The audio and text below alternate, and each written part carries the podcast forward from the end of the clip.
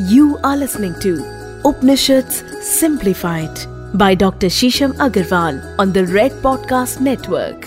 दोस्तों, जिस तरह आपके रिस्पॉन्सेज आ रहे हैं, आप हमें इतना प्यार दे रहे हैं और किस तरह से आप कीनली हमारे पॉडकास्ट को सुनते हैं, उसको ऑब्ज़र्व करते हैं और बहुत सारे लोग उस पर अपनी टिप्पणी देते हैं और बताते हैं कि किस तरह कई बार वो अपनी ज़िंदगी में किसी एक पर्टिकुलर परस्पेक्टिव में या किसी एक पर्टिकुलर परिवेश में किसी प्रॉब्लम में थे और जैसे ही उन्होंने वो पॉडकास्ट सुना, उन्हें लगा कि उन्हें एक सर्च ऑफ़ नॉलेज मिल गया है, उन्हें एक अवेकनिंग आई है, उन्हें एक अवेयरनेस आई है और किस तरह से ये पॉडकास्ट आपकी मदद कर रहे हैं, अपनी लाइफ की सिचुएशन से बाहर निकलने में, अपनी लाइफ को बेहतर तरीके से देखने में। तो हम आपके बहुत बहुत ज़्यादा आभारी हैं कि आप इस पॉडकास्ट से इतना फ़ायदा उठा पा रहे हैं, अपने जीवन में परिवर्तन ला रहे हैं और एक सर्ज ऑफ़ अवेकनिंग क्रिएट हो रहा है इस पॉडकास्ट से। और उपनिषद जो है, उनका जो कोर है, वो भी यही है how to spread conscious how to bring about every human being closer to conscious और यही चीज़ अगर हम अपने पॉडकास्ट के माध्यम से आपके सामने ला पा रहे हैं, आपके लिए कर पा रहे हैं और अगर हमारा कंट्रीब्यूशन समुद्र में एक बूंद जितना भी है तो हम आपके बहुत बहुत बहुत आभारी हैं। बिना विलंब शुरू करते हैं हमारा आज का पॉडकास्ट उपनिषद सिंप्लीफाइड में। मेरे साथ मैं हूँ डॉक्टर शीशम अग्रवाल। मैंने सेवन डॉक्टरेट्स करी हैं। मांडू की उपनिषद और ईशो उपनिषद में मेरी डॉक्टरेट्स है। उपनिषदों में मेरी विशेष रुचि रही है।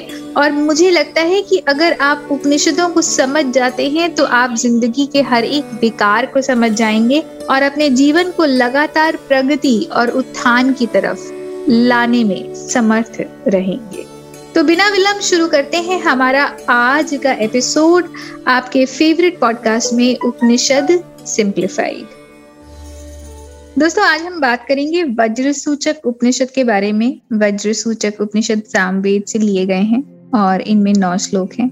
वज्र सूचक उपनिषद बताते हैं कि इंसान जिस जाति में पैदा हुआ है, वो केवल उसका संस्कार है पर केवल उस जाति में पैदा होने से ये निहित नहीं होता कि आप असली में ब्राह्मण हैं या नहीं हैं। क्या आप में विद्वत्ता के गुण हैं या नहीं है? क्या आप पूर्ण रूप से विद्वान हैं? क्या केवल ज्ञान प्राप्त करने से, किताबें पढ़ लेने से नॉलेज को बाहर से ग्रहण करने लेने से आप इंटरनली भी नॉलेजेबल कहलाते हैं या नहीं? और दोस्तों, इसमें एक और भी बहुत ही ज़्यादा ध्यान देने वाली बात है कि सबसे बलवान कौन है?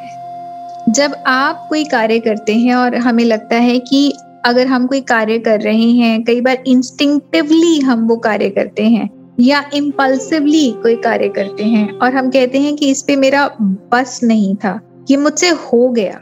आपकी प्रवृत्ति कौन बनाता है? आपका बिहेवियर कौन बनाता है? कौन डिसाइड करता है कि आप किस स्थिति में कैसे कार्य करेंगे?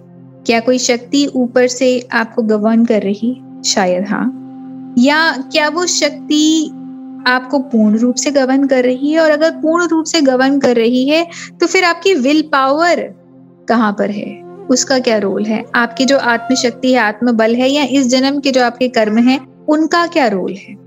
तो दोस्तों, इस संक्षेप में वज्र सूचक उपनिषद एक बहुत ही इम्पोर्टेंट मैसेज देते हैं कि जिन गुणों को आप लेकर पैदा होते हैं, वो सिर्फ़ इससे डिसाइड नहीं होता कि आप कौन से कुल में पैदा हुए हैं, वो आपके पूर्व जन्म के कर्म हैं, जिसके करके आपकी एक प्रवृत्ति, एक नेचर बनती है। एक ही परिवार में अगर तीन बच्चे पैदा होते हैं तो हर बच्चे की नेचर अलग होती है। क्योंकि पास लाइफ के बहुत सारे कर्मों को अपने साथ लेकर आया है। इसीलिए उसके पास लाइफ के बहुत सारे जो संस्कार हैं, उसके पास लाइफ के जो बहुत सारे कर्म हैं, वो डिसाइड करते हैं कि उसका इस जन्म में नेचर कैसा होगा। जब आप कहते हैं कि आपसे कंट्रोल नहीं हुआ और आपने एक एक्शन कर दिया, कुछ कार्य कर दिया तो वो जो आपके पास्ट लाइफ के कर्म हैं जो आपकी प्रवृत्ति बनाते हैं, आपकी नेचर बनाते हैं, वही आपके ऊपर हावी हो जाते हैं और वही आपको मजबूर कर देते हैं, चाहे अच्छे के लिए, चाहे बुरे के लिए। एक पर्टिकुलर डायरेक्शन में आपको धकेलते हैं। तो दोस्तों, जो आपके ऊपर राज करता है, वो आपका ही कर्म करता है। आपका ही कर्म आपकी प्रवृत्ति बनाता है और वही प्रवृत्ति आपकी बुद्धि को भी एक वृत्ति देती है, एक आकार देती है। तो अगर आपको गुस्सा ज़्यादा आता है तो कहीं ना कहीं ये आपके पूर्व संस्कारों से आपके अंदर निहित है। और वही संस्कार बार बार हर सिचुएशन में आपके ऊपर सवार हो जाते हैं। तो आपके जितने भी एक्शंस हैं, वो सब आपके कर्मों द्वारा, आपके जो पास्ट लाइफ के कर्म हैं, उसके द्वारा ही डायरेक्टेड है। दोस्तों, कर्म इस तरह से मान लीजिए कि एक बास्केट है। जब आप पैदा होते हैं तो कुछ कर्म तो ऐसे हैं जो आप लगातार बना रहे हैं। और कुछ कर्म ऐसे हैं जो आप पास्ट लाइफ से लेके आए हैं। और अगर हमारे बहुत जन्म जन्मांतर से जन्म हो रहे हैं तो आप सोचिए कि आपके संचय कर्म कितने होंगे। और कई बार आपने ऋषि मुनियों को या विद्वानों को बात करते हुए सुना है कि, अरे, जो मेरे साथ हो रहा है, ये तो मेरा प्रारब्ध है। अगर आपको कुछ फेलिसिटेशन मिल रही है, आपके साथ कुछ बहुत अच्छा हो रहा है तो ये भी आपका प्रारब्ध है कि आप अपना कुछ अच्छा कर्म भोग रहे हैं। अगर आप पढ़ने के लिए हमेशा प्रेरित रहते हैं, ज्ञान उपार्जन के लिए हमेशा प्रेरित रहते हैं तो ये भी आपका पास्ट लाइफ का संस्कार है। और अगर आपको गुस्सा आता है या अपना टाइम वेस्ट करते हैं या प्रोकेस्टिनेट करते हैं या चिढ़ जाते हैं या कुछ भी ऐसा जो नेगेटिव है या आप किसी एक पर्टिकुलर चीज़ के प्रति एडिक्टेड फील करते हैं तो ये सब भी आपके इस जन्म की जो वृत्ति है, वो पास लाइफ का कर्म आपके ऊपर हावी हो जाता है। तो वज्र सुक्त उपनिषद ये कहते हैं कि बहुत कुछ जो हमारे साथ हो रहा है, वो आप ही का कर्म है, जो आप ही को प्रेरित करता है। ये ऐसा ही है दोस्तों, जैसे कि एक मकड़ा अपने ही बनाए हुए जाल में फंस जाता है। जब पहले वो जाल बनाता है तो उसको लगता है कि जब कोई जानवर इसमें फंसेगा या कोई कीड़ा मकोड़ा इसमें फंसेगा तो मैं उसको खा लूँगा क्योंकि वो मेरे बनाए जाल में फंस गई। पर बाद में जाल बनाते बनाते वो खुद ही उसमें फंस जाता है। और यही हमारा भी हाल है कि हम अपने ही पुराने कार्मिक कर्मों में फंस कर रह जाते हैं क्योंकि हमें उससे बाहर निकलने का रास्ता नहीं पता। और यहीं पे वज्र सूचक उपनिषद कहते हैं कि अगर तुम हर चीज़ में ईश्वर को देखने लग जाओ, हर चीज़ में आत्मा को देखने लग जाओ।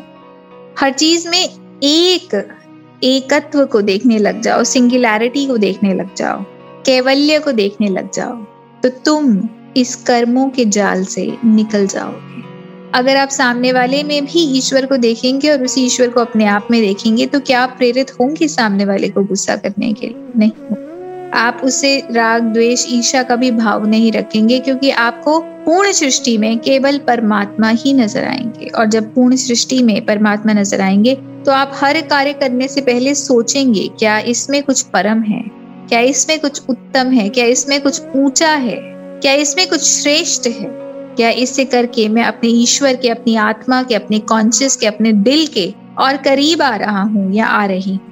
और अगर आपको लगेगा हाँ तो आप हमेशा प्रेरित होंगे उस कार्य को और ज़्यादा करने के लिए, और ज़्यादा उस तरफ़ बढ़ने के लिए, और ज़्यादा आत्मा से एकाकार करने के लिए।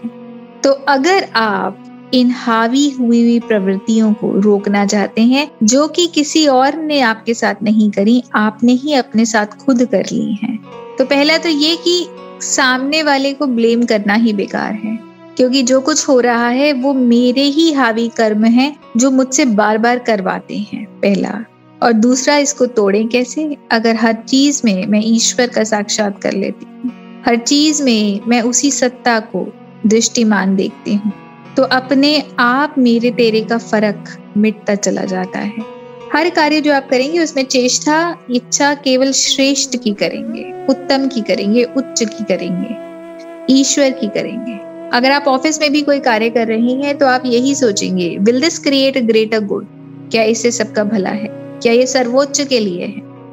Is this making sense to me अगर आपको लगता है कि आपके इन प्रश्नों का जवाब आपको मिलता है तो आप प्रेरित होंगे उन कार्यों को करने के लिए और अपने आप वो कार्य आपके आपके ईश्वर रूपी सत्ता से आपको और निकट लेके आएगा और करीब लेके आएगा। केवल प्रभु का स्मरण नहीं प्रभु से एक होने की मंशा आपको प्रभु के और निकट लेके आती है।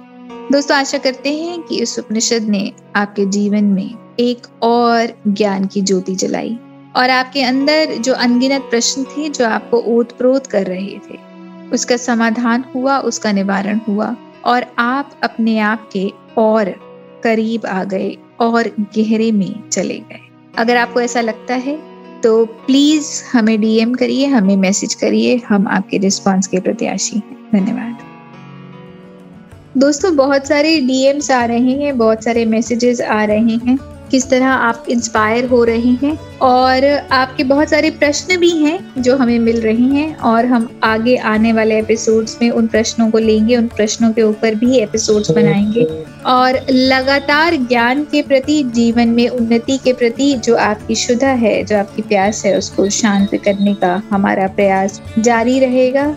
अगर आप कोई मैसेज हमें करना चाहते हैं तो आप मेरे इंस्टाग्राम हैंडल पे डॉक्टर शीशम अग्रवाल पे डीएम कर सकते हैं। Red F M podcast page पर आप डीएम कर सकते हैं इंस्टाग्राम पे। और फेसबुक पे मैं आपको शीशम बंसल के नाम से मिल जाऊँगी और Red F M podcast page है, वहाँ पे आप मैसेज कर सकते हैं अगर आपके मन में कोई भी क्वेरी है, कोई प्रश्न है, आप हमें बताना चाहते हैं कि आपको कैसा लगा पॉडकास्ट सुनकर तो हम आपके रिस्पॉन्स के प्रत्याशी हैं धन्यवाद you are listening to Upanishads simplified by Dr. Shisham Agarwal on the Red Podcast Network.